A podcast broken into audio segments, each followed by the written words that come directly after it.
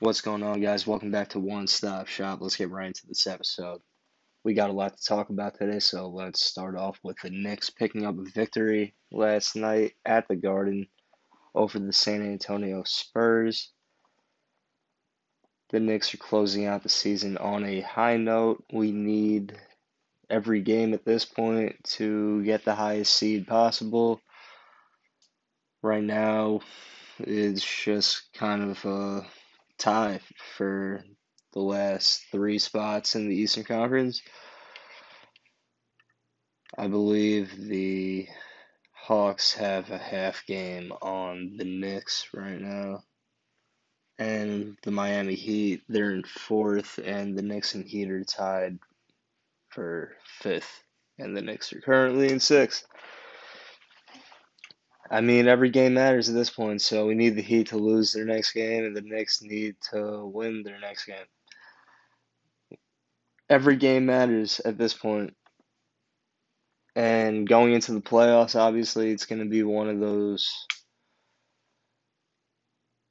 killer be killed type of scenarios. Like, if we don't play the best basketball that the Knicks have been playing as of late and a better part of the season. If they don't show up, they're going to get eliminated without a doubt because there are other teams in the Eastern Conference that are much better than the Knicks. Not to say that we don't have a shot against most teams because we were able to beat some of the top teams throughout the season on a regular basis. And hopefully we're able to get a solid matchup in the first round. Obviously, that's going to be determined after the play-in tournament, which starts this weekend or next week, rather. The Knicks' next game is tomorrow against Charlotte at the Garden, 1 o'clock start yeah, like I said, we need every game at this point. And last night, Julius Randle was named the Eastern Conference Player of the Month. They had William Wesley out there, Leon Rose, and the Knicks picked up the victory last night in front of a pretty big crowd at the Garden. 102 to 98 over the Spurs. Alec Burks, one of his best games of his career. 30 points last night in 34 minutes off the bench, 10 rebounds, 2 assists, 1 block. Derrick Rose didn't play last night because of an ankle injury, I believe. RJ Barrett last night, 24 points in 41 minutes, 9 rebounds, 5 assists, 1 steal. Julius Randle, another solid game for him. 25 points, 9 rebounds, 9 assists, 1 steal.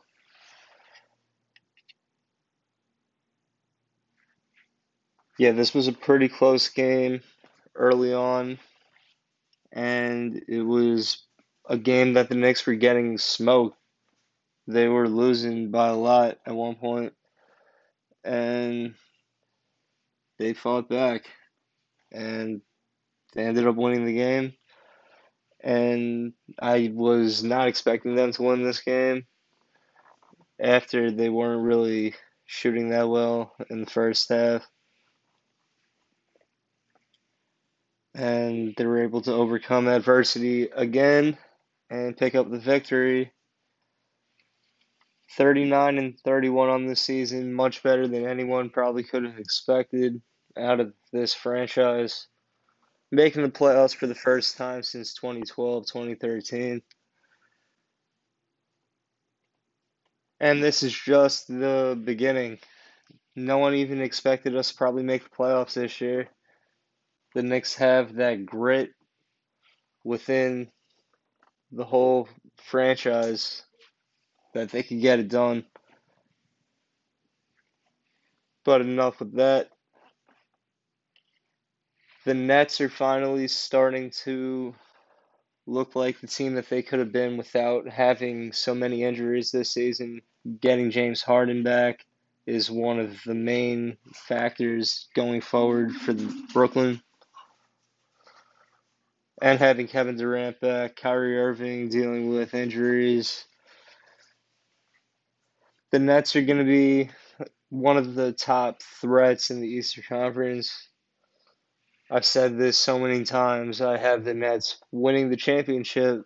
I don't think that the Lakers are even going to make it past the play-in games, unfortunately. And I'm a huge LeBron fan. So, unfortunately, the prediction that I had for the NBA Finals is not going to come true. I don't think so. Unless the Lakers win the play-in tournament, who knows? But that's that. J. Cole dropped his new project today, the off season, and it kind of just added to the lineage of mixtapes uh, type of vibe that he started off his career with, with the warm up and Friday Night Lights and stuff like that. Kind of got back to his roots a little bit and had a lot of meaningful features on this project. Usually he doesn't have too many features at all.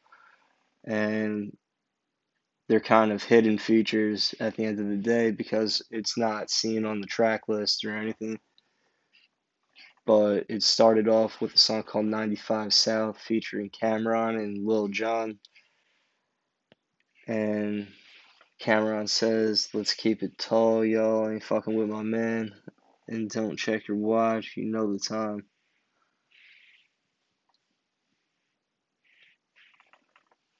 Killer Cam New York legend.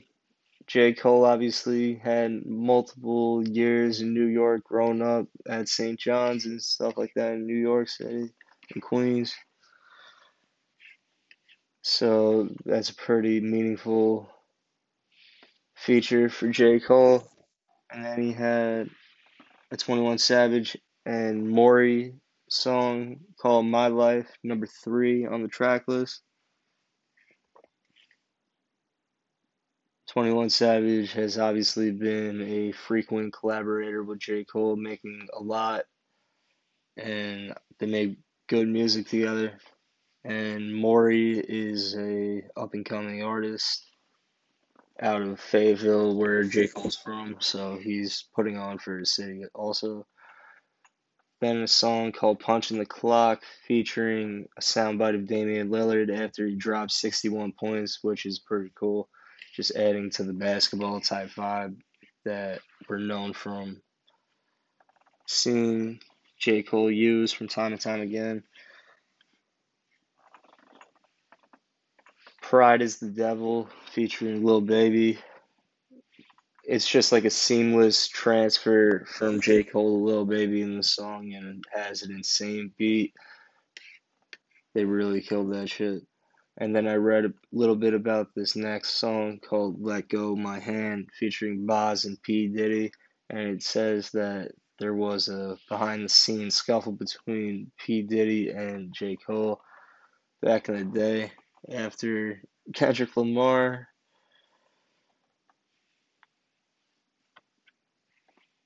said some shit after Big Sean's diss or something. So he said that P Diddy was like his favorite artist, so he has P Diddy on the song, and it's pretty big for him. He said. He said I bought his album when I was in the seventh grade. So he must have really idolized P Diddy, especially for him being a kid in the '90s and shit. So that's that. Yeah, but overall, great album. I'll be bumping that shit all the time. When J. Cole always drops a new project, it's always big. He's always been an artist that I really have gravitated towards. I've seen him live before on the For Your Eyes Only tour and been listening to his music for years now. Definitely in my top 10 favorite artists of all time. So that was definitely a good way to start off the day today. And then on a different note, I watched this new movie that was on HBO Max called Those Who Wish Me Dead. It's a new Angelina Jolie movie, and it's honestly a fucking crazy story.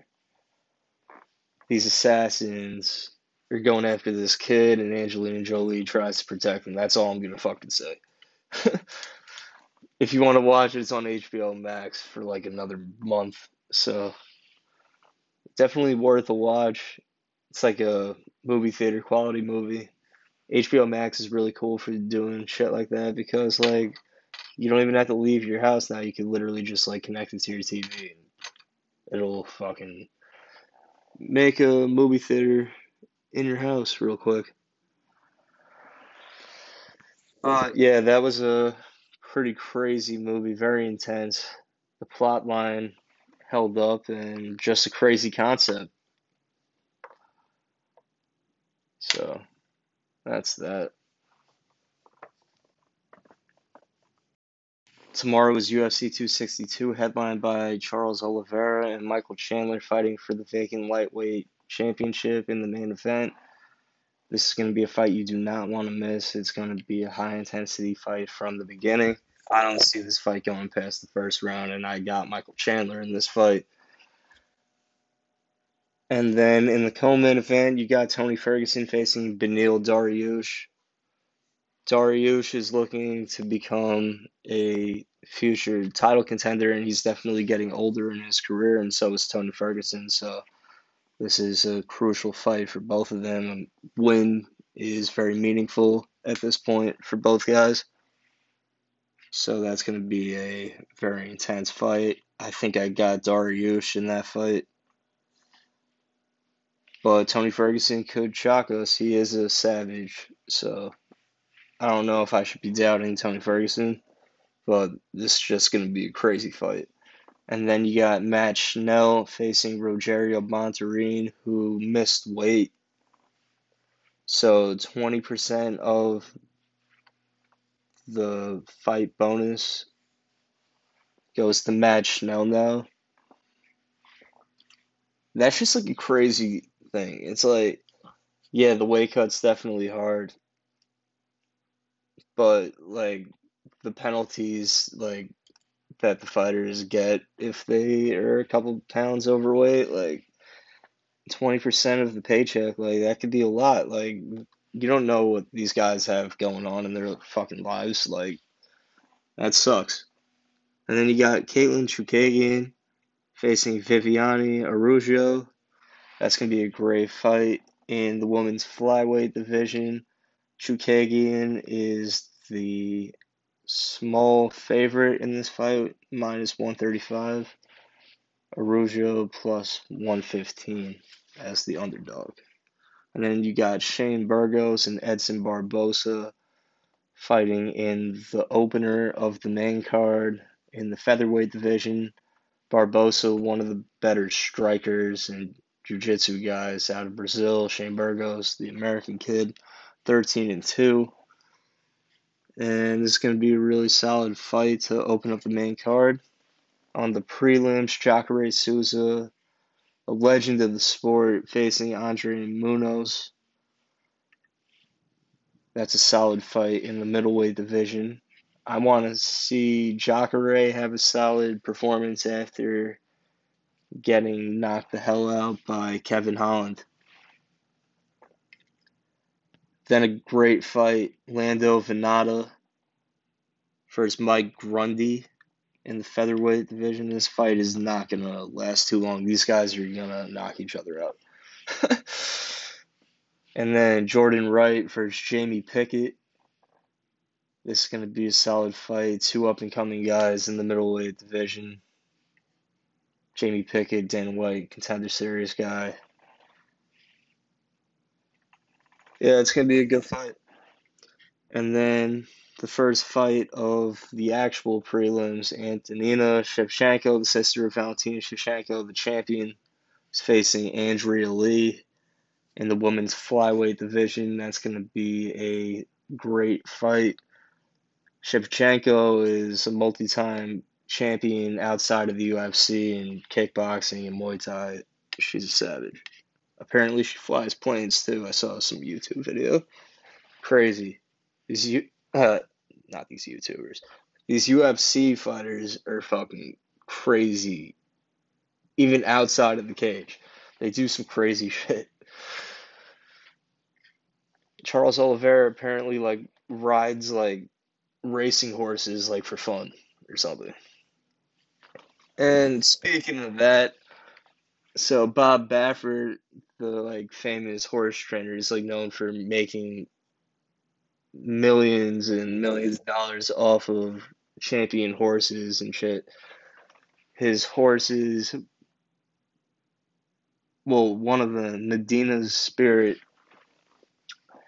it tested positive for like a banned substance, and like he was like being all like sus about it, and that's the horse that ended up winning the Kentucky Derby. And there's another race this weekend at the Preakness. And now the horse has to get drug tested like strictly before the next race because they don't want to see Bob Baffert get away with another victory that ultimately could be tainted and they could disqualify the horse and put an asterisk next to the horse's victory at the Kentucky Derby this year. That was some news that I heard today.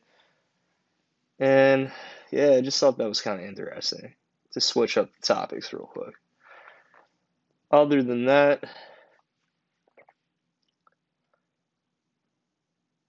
not too much going on. Really just looking forward to getting on a vacation. I feel like I haven't done anything fun or worth my while in a long time. I've kind of just taken it easy for over a year and trying to figure out what the hell I'm going to do with the rest of my life. I'm so young and I have the whole world for my taking. I feel like you could do anything in this life, and I just get motivated to want to do different shit. Like, I feel like I can do anything I put my mind to. I've thought about doing stand up comedy, fucking just like, I'm too stupid for that. But fucking, like, I feel like I've dabbled into different areas, either if it's making music or this podcast or just trying to be creative. I feel like I'm a creative person I feel like it's going to take me into whatever direction I want to go. I want to work in sports, so hopefully I'm able to work in some marketing role down the line, and I'm just trying to figure it out day by day, guys. But you know, this has been an episode of One Stop Shop, and I'll see you guys next week. Peace out.